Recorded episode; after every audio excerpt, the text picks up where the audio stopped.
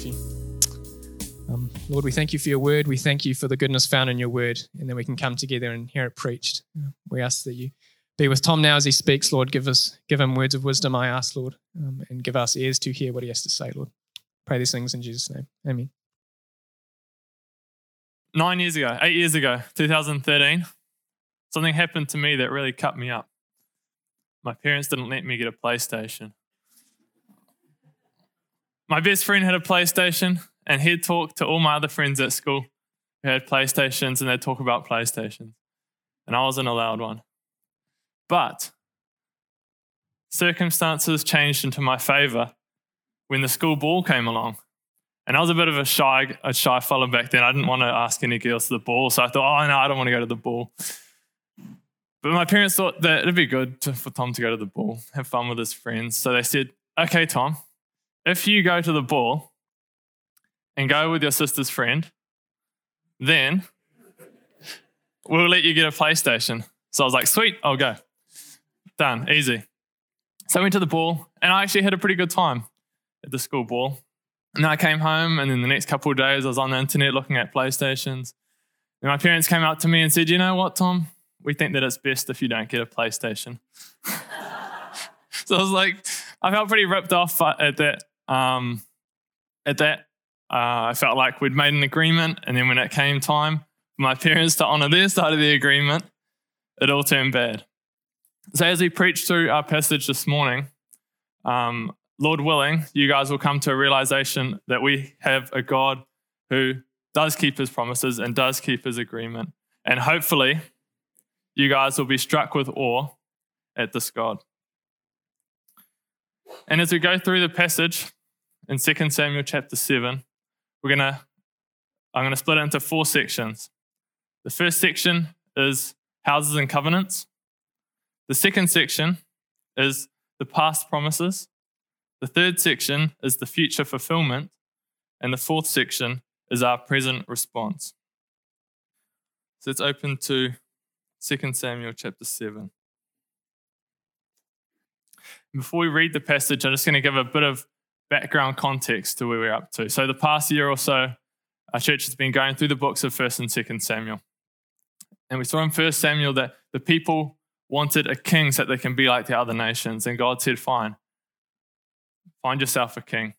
So King Saul rose to power. And then, as he was rising to power and becoming more influential, and people were following him, there's this other character, David, that comes along. And he contrasts Saul. Where Saul should be the one who fights Goliath, David fights Goliath. David leads military campaigns. Where Saul is vengeful, David is forgiving especially even when Saul is trying to kill him. David doesn't want to kill Saul. And we see more and more that David is God's type of king and Saul is man's type of king. And eventually, God takes the throne away from Saul and gives it to David. And then David wants to honor the Lord. And as Mikey preached a couple years ago, a couple weeks ago, um, he brought the Ark of the Covenant, the manifestation of God on the earth, and he brought it up to Jerusalem so that there can be a central place of worship of the Lord. And this is where we get to in 2 Samuel chapter 7. So, let, so read along with me verses 1 to 17. Now, when the king lived in his house, and the Lord had given him rest from his, all his surrounding enemies, the king said to Nathan the prophet, See now, I dwell in a house of cedar, but the ark of God dwells in a tent. And Nathan said to the king, Go and do all that is in your heart for the Lord is with you. But that same night, the word of the Lord came to Nathan Go and tell my servant David, Thus says the Lord, Would you build me a house to dwell in? Have I not? I have not lived in a house since the day I brought up the people of Israel from Egypt to this day, but I have been moving about in a tent for my dwelling.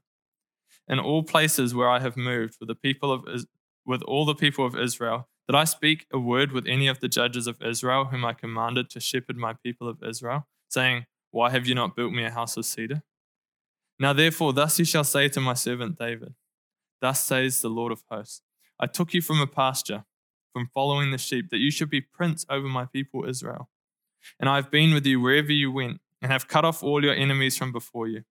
And I'll make for you a great name, like the name of the great ones of the earth And I'll appoint a place for my people Israel, and I'll plant them, so that they may dwell in their own place and be disturbed no more.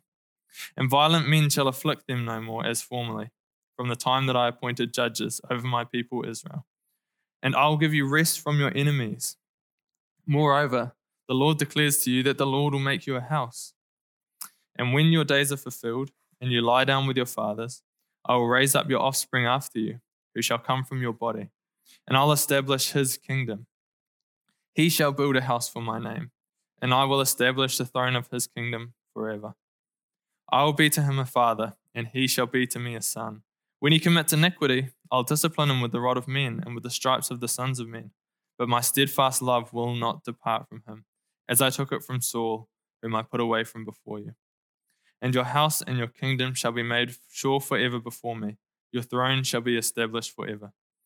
In accordance with all these words, and in accordance with this vision, Nathan spoke to David. Let's pray. Heavenly Father, thank you for your word, Lord. Thank you that we can trust your word, that it is true. God, I pray that as I speak to these people, that it would not be my message that they hear, Lord, but your message that you want to tell them through me, God. Thank you again for your word um, and the surety that we have with that. Pray for open hearts this morning. And in your name, amen. So, section one houses and covenants. So, we see in the story, David is sitting in his house, this beautiful palace made of wood, and he looks up the hill and he sees the tent sitting there. And he thinks, nah, something's not right here, eh? He's sitting in a beautiful house, whereas his God is sitting in a tent. So he thinks, I'll make God a house, I'll build a temple. However, God has other plans, and he appears to Nathan the prophet that night. And he says, he says in verse 5 here as a question, Would you build me a house to dwell in? But he's actually saying, You will not build me a house to dwell in. And we see that in the parallel passage in Chronicles, that it's a rhetorical question demanding a negative answer. So God's saying, You you're not going to build me a house. But and then in 11, verse 11, he says that the Lord will make you a house. And in verse 13, that the son of David or the offspring of David will make God a house. So to break it down, David says, Lord, I'm going to make you a house. And then God says, No, I'm going to make you a house. And then he also says, And your son's going to make me a house. So we've got this play on words with the word house here. And we've got two different meanings. So when David wants to make God a house, he's talking about a temple. However, when the Lord says that he's going to make David a house, he's talking about a house as in like the house of David, like the a dynasty, which is like a succession of kings from the same family. So God says, I'm going to make a succession of kings, and your son is going to build me a temple, or your offspring is going to build me a temple. And the thing about, or so this, so we get two things. So firstly, David or the son of David is going to build God a temple, and we're going to leave that here, and we'll pick that up when we get to First Kings eventually, as we see Solomon building a temple. But secondly, we've got God building David a house. And we're going to pick that up in about 15 minutes again. And in our passage from verses 9 to 16, we have some of the most crucial verses in the book of Samuel. Some say that it's even the most crucial verses in the Old Testament. And if I just preach from these verses and say it how it is here, we're not going to have anywhere near of the understanding that we need to understand how is this the most like important thing in the Old Testament? It's like it's just a regular passage.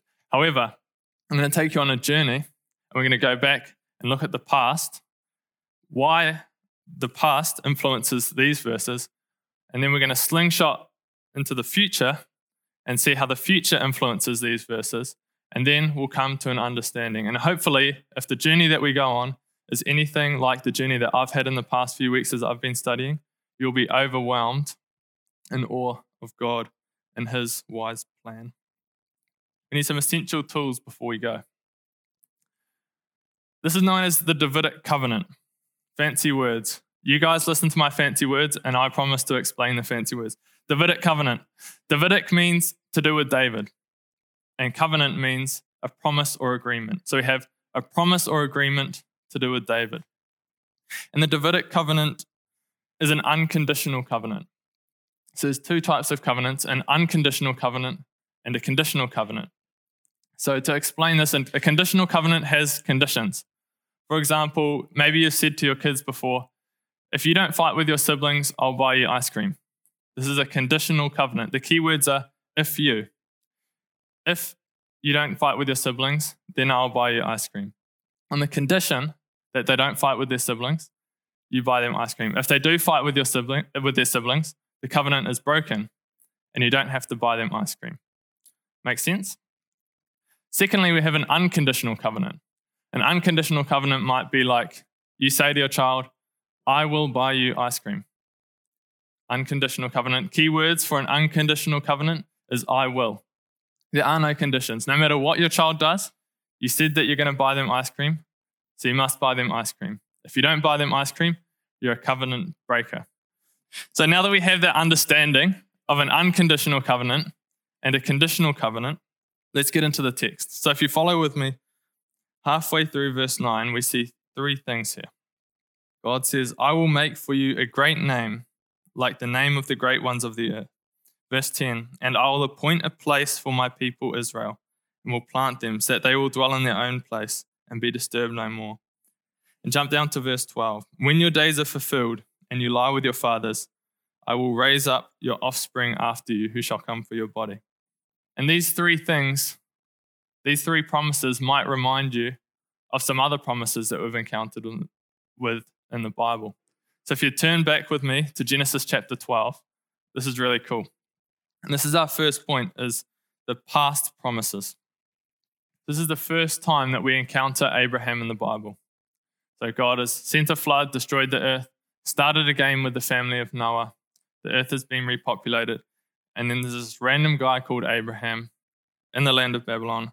And God says this. Let's read Genesis chapter 12, verse 1 to 3. Now the Lord said to Abram, Go from your country and your kindred and your father's house to the land that I will show you. And I will make of you a great nation, and I will bless you and make your name great, so that you will be a blessing. And I will bless those who bless you, and him who dishonors you I will curse. And in you all the families of the earth shall be blessed. And jump down to verse 7. Then the Lord appeared to Abram and said, To your offspring I'll give this land. See the connections? We've got a great name, we've got a land for the people of Israel, and we've got an offspring or a seed. And this is known as the Abrahamic covenant. Abrahamic means to do with Abraham, and covenant means an agreement or a promise. So, an agreement or a promise to do with Abraham. Now, is this covenant unconditional or conditional. Let's have a look at the key words. Verse 2 And I will make of you a great nation, and I will bless you and make your name great, so that you will be a blessing. And I will bless those who bless you. And in him who dishonors you, I will curse. And in you all the families of the earth shall be blessed. Verse 7 And to your offspring I will give this land. And in chapter 13, verse 16, he says, I will make your offspring as the dust of the earth. So that if one can count the dust of the earth, your offspring or seed can be counted.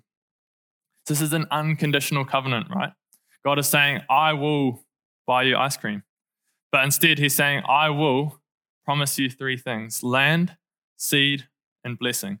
Way to remember it is LSB, kind of like the drug LSD, but no, it works. You guys are all going to remember it now, I promise. LSB, land, seed, and blessing. The land is the land of Canaan, the land of Israel, the promised land. All names for the same thing. And why do you think it's called the promised land? From the Abrahamic covenant. So it's the land. The seed is the offspring that God promises that Abraham will have a great name and that um, there'll be countless offspring or seed of Abraham. And finally, blessing. God promises that um, Abraham's great name will be a blessing to the nations of the earth. We have land, seed, and blessing, LSB. And remember, because this is an unconditional covenant, the only way it can be broken is if God doesn't keep his covenant. If God doesn't give the people of Abraham land, seed, and blessing, then God's a covenant breaker. But God is not a covenant breaker. So we will see this promise fulfilled. So, as you read the Old Testament, it is important to be looking for these promises and how are they going to be fulfilled? And that's the question that you get if you're reading the Old Testament. So now we have one more stop in our journey on our way back to 2 Samuel 7. So if you turn with me, please, to Exodus chapter 19, just a few pages over. And Moses has just led the people of Israel out of Egypt, and they're before Mount Sinai. And Moses is about to go up and get the 10 commandments from God. In fact, he's going to get 613 different commandments that the people of Israel are to obey and to follow in the promised land. So God is speaking to Moses, who is representing the people of Israel. In Exodus 19, verse 5 and 6, God says this Now therefore, if you indeed obey my voice and keep my covenant, you shall be my treasured possession among all peoples, for all the earth is mine. And you shall be to me a kingdom of priests and a holy nation. These are the words that you shall speak to the people Israel. Now, this is what's called the Mosaic covenant and it has nothing to do with sticking broken tiles onto a wall. The Mosaic covenant is called the Mosaic covenant because Mosaic means to do with Moses, and covenant means a promise or an agreement. So, a promise or an agreement to do with Moses. And in fact, it's really to do with Israel.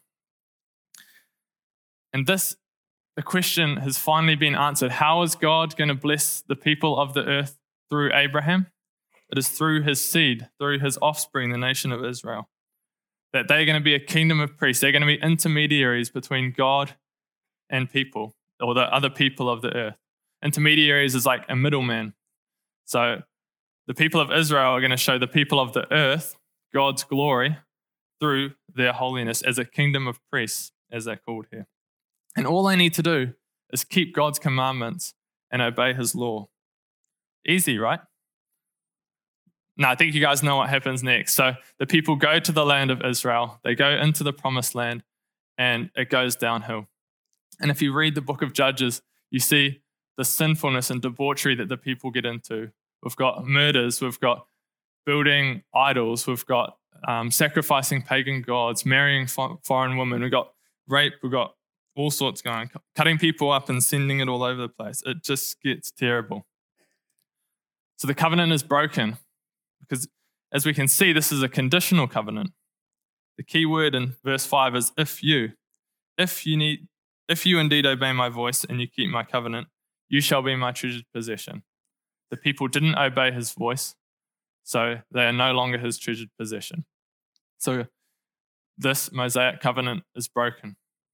So as we come to 2 Samuel chapter 7, we still have that question in our minds how is this Abrahamic covenant, which is unconditional, it is going to be fulfilled, going to be fulfilled? And that question is so important as we come to our text. Let's come back to 2 Samuel chapter 7. And we will now have the new understanding of this passage. And this is what David's thinking of this question of how is God's covenant going to be fulfilled? How is God going to bless the nations of the earth through his offspring, through his seed?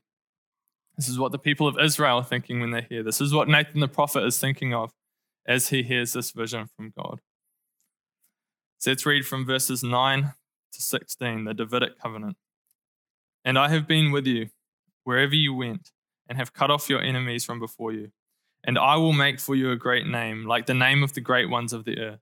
And I will appoint a place for my people Israel, and I will plant them, that they may dwell in their own place and be disturbed no more. And violent men shall afflict them no more, as formerly, from the time that I appointed judges over my people Israel. And I will give you rest from all your enemies. Moreover, the Lord declares to you that the Lord will make you a house. When your days are fulfilled and you lie down with your fathers, I'll raise up offspring after you who shall come from your body, and I will establish his kingdom. He shall build a house for my name, and I will establish the throne of his kingdom forever. I will be to him a father, and he shall be to me a son. When he commits iniquity, I will discipline him with the rod of men, with the stripes of the Son of Men. But my steadfast love will not depart from him, as I took it from Saul, whom I put away from before you. And your house and your kingdom will be made sure forever before me and your throne shall be established forever. This is very exciting that we understand this now because we've been tracing this covenant that God has given to Abraham that he'll bless the nations of the earth. And then we see, is this going to be fulfilled through the nation of Israel? No, it's not because they break the conditional covenant with God.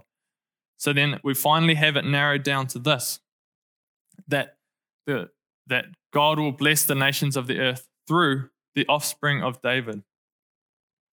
So let's go through this passage. We see that the offspring of David is an individual person and that they're going to build a temple and that um, they're going to be a physical seed of David. And that when they sin, that God will discipline them with the stripes of men. And we've seen this through Solomon, right? You guys who know, who know your Bibles or have been studying Solomon recently might say, oh, this is Solomon. Because he builds a temple and he's a physical seed of David. And when he sins against God, then God splits the kingdom up and gives Solomon only a portion because of David. So we see that punishment. And I'd agree with you that yes, Solomon is close, but this is not fulfilled by Solomon. Because God clearly says that I'll establish his kingdom forever and that his throne will be established forever. And we don't see that through Solomon or the line of kings, do we? If you read the rest of First Kings, we see that the kings get progressively worse. Even at the end of Solomon's life, he's building these temples to these other gods. Then it deteriorates until finally we've got this guy, Manasseh, sacrificing his own children. And God says, Enough. I'm going to carry you away to exile. I'm going to destroy the temple. And that leaves the people of Israel for the next 600 years thinking, How is God going to fulfill this promise of Abraham? How is God going to bless the nations of the earth? How is God going to rule on the throne forever? How is he going to fulfill the Davidic covenant? These are the questions going on in the minds of the Jewish people. And these are now the questions going on in the minds of you guys, now that you understand the Old Testament and these covenants that are coming through. This comes to the third point, which is a future fulfillment. And this is where it's exciting. Because when we come to the book of Matthew, when we come to the New Testament, the very first words of the New Testament, Matthew 1, verse 1, say, The book of the genealogy of Jesus Christ, the son of David, the son of Abraham. And you think, yes, God is faithful to his promises. God does not forget the covenant that he has with his father, um, with Father Abraham, the Abrahamic covenant. He does not forget the Davidic covenant that Jesus is the son of David. And we see this because Jesus is born in Bethlehem. Where do you think David's born? Bethlehem. We see this as Jesus talks about this kingdom. It's 162 times in the Gospels. Jesus talks about the kingdom, the kingdom that he'll one day rule for a thousand years and then on for eternity. When Jesus is walking, no, he's not walking, he's on a donkey approaching the city of Jerusalem, David's capital of the kingdom the people are laying down palm branches on the road and saying, Hosanna to the Son of David. Jesus is the Son of David. Jesus is the fulfillment of the Davidic covenant, and that is reason to rejoice. So let's go back through from verse 12. Now that we understand the past, we can put that over top. Now that we understand the future, a blessing that even David didn't understand when he was being told this. So let's read verse 12 to 16.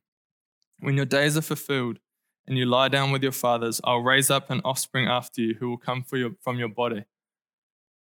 Solomon came from his body, but Jesus did one better. He comes in two different lines from David's body. We've got Matthew 1 genealogy and Luke 3 genealogy.